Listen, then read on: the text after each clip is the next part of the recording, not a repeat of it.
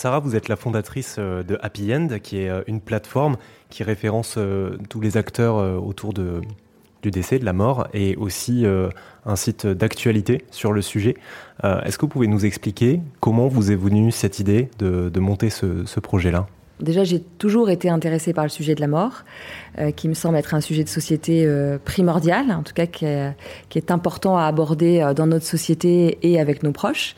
Et c'est à la mort de mon père, en fait, que bah, j'ai été confrontée au décès de quelqu'un de très proche, et que je me suis rendu compte que finalement, il n'existait pas à l'époque, moi j'étais journaliste dans un magazine, qu'il n'existait pas de médias à part entière sur la mort.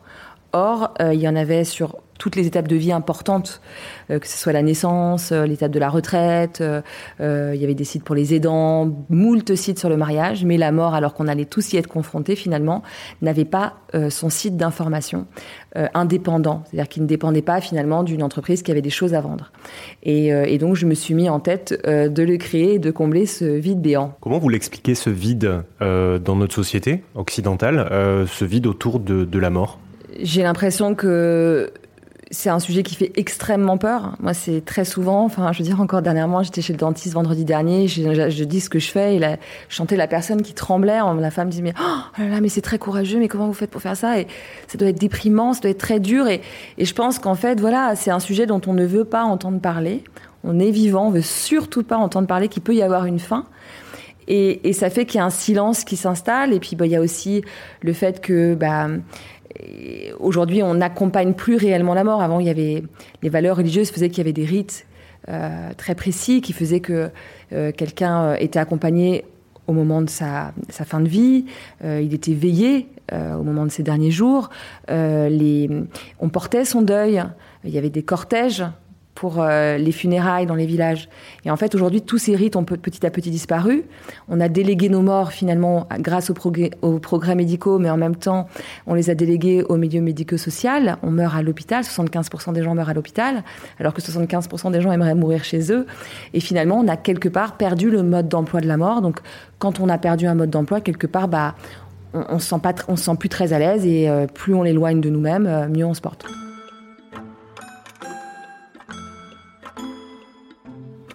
Et ce mode d'emploi, vous le voulez assez euh, joyeux? Ça peut paraître paradoxal avec un sujet comme la mort, mais votre, euh, votre plateforme s'appelle Happy End, donc fin joyeuse.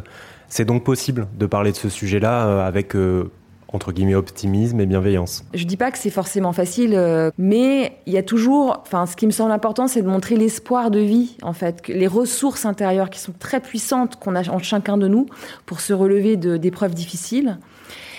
Et je pense que de toute façon, il y a un moment, il faut prendre le contre-pied. C'est-à-dire que quand j'ai eu l'idée d'Happy End, le, nom m'est venu, c'était une évidence. J'avais peur.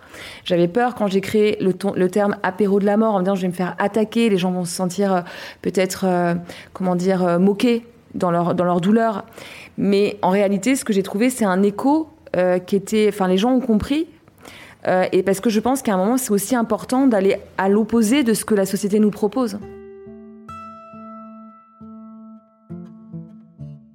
L'idée, c'est pas tellement, si je comprends bien, de parler de la mort de façon positive, parce que ça reste quand même un sujet très dur, vous l'avez dit, mais c'est plutôt de, rendre positif et de dédramatiser la prise de parole. Exactement. Bah, vraiment, l'idée d'Apien, c'est d'informer, parce que finalement, c'est un sujet, comme on le met de côté, qu'on ne connaît pas.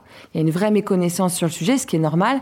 Quand les gens franchissent la porte d'une pompe funèbre, quel que soit leur âge, en fait, 60% des personnes n'ont jamais organisé d'obsèques de leur vie.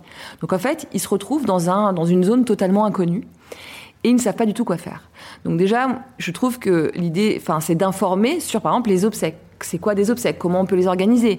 Quelles sont l'étendue des possibilités? Il y en a plein, mais finalement, on se cantonne toujours de à ce qu'on connaît, à ce qu'on a vu ailleurs, alors que moi, ce que j'essaye d'apporter, c'est une forme de liberté. Et j'estime qu'en sachant, on est libre. Mais tant qu'on ne sait pas, finalement, on, va, on va aller vers ce qu'on nous propose. Et parfois, ce qu'on nous propose, c'est pas forcément exactement tout ce qui est possible de faire. Donc c'est pour ça que ça me semblait important de communiquer là-dessus. Mais c'est aussi important de communiquer sur comment la mort est vécue à l'étranger, qu'est-ce qui se passe à l'étranger, quels services existent. Euh, par exemple, d'informer sur des nouveaux métiers qui peuvent accompagner la mort, comme les tanadoulas, comme les planificateurs de fin de vie. voilà, tous ces nouveaux métiers. Et puis, c'est aussi important d'informer sur la question du deuil, c'est-à-dire de faire témoigner des gens comment euh, ils, ils cheminent dans leur deuil après la perte d'un enfant, après la perte d'un animal. Euh, quelles sont les étapes du deuil, s'il y en a Qu'est-ce qu'on peut apprendre en fait de spécialistes du deuil sur le chemin de deuil, le cheminement de deuil, de médiums sur la vie après la mort Enfin voilà, pour moi, la mort est un sujet passionnant. Euh, qui mérite qu'on s'y attarde et surtout pour moi qui est extrêmement enrichissant d'un point de vue, euh, enfin pour les vivants. Quel type de professionnel vous référencez sur, sur Appian? En fait, on a eu l'idée, euh, ça c'est venu en mars 2020, après avoir créé le média, euh, de devenir un doctolib de la mort, sur lequel on allait référencer finalement tous les accompagnants qui allaient pouvoir nous tenir la main avant, au moment du dessin d'approche, donc au moment de l'organisation des obsèques, mais, mais aussi après, après la perte de son proche et donc pendant le temps du deuil.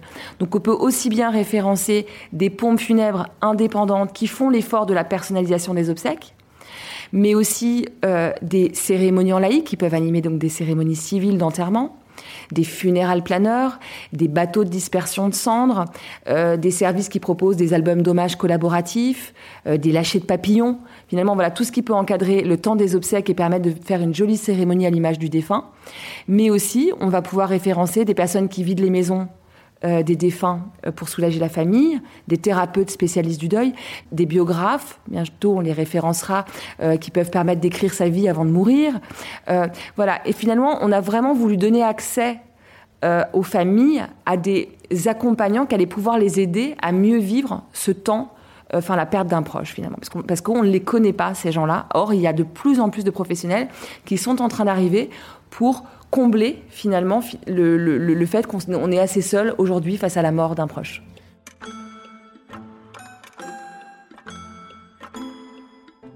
Votre plateforme Happy End, elle référence donc tout un tas de professionnels, elle, elle apporte aussi des solutions et des réponses.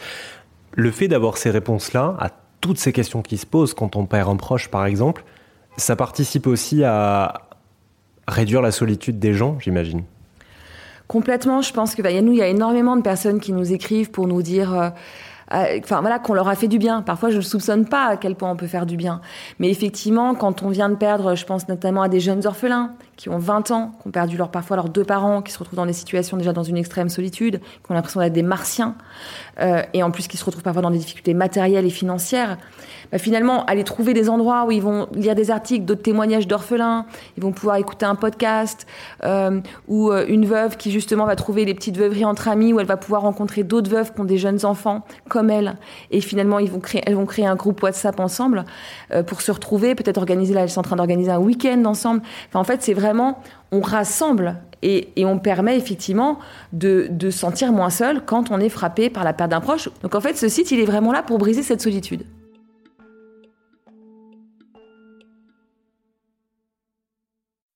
Ça vous a plu? Vous en voulez encore? Il y a en ce moment des milliers de podcasts 100% positifs qui vous attendent sur l'application AirZen.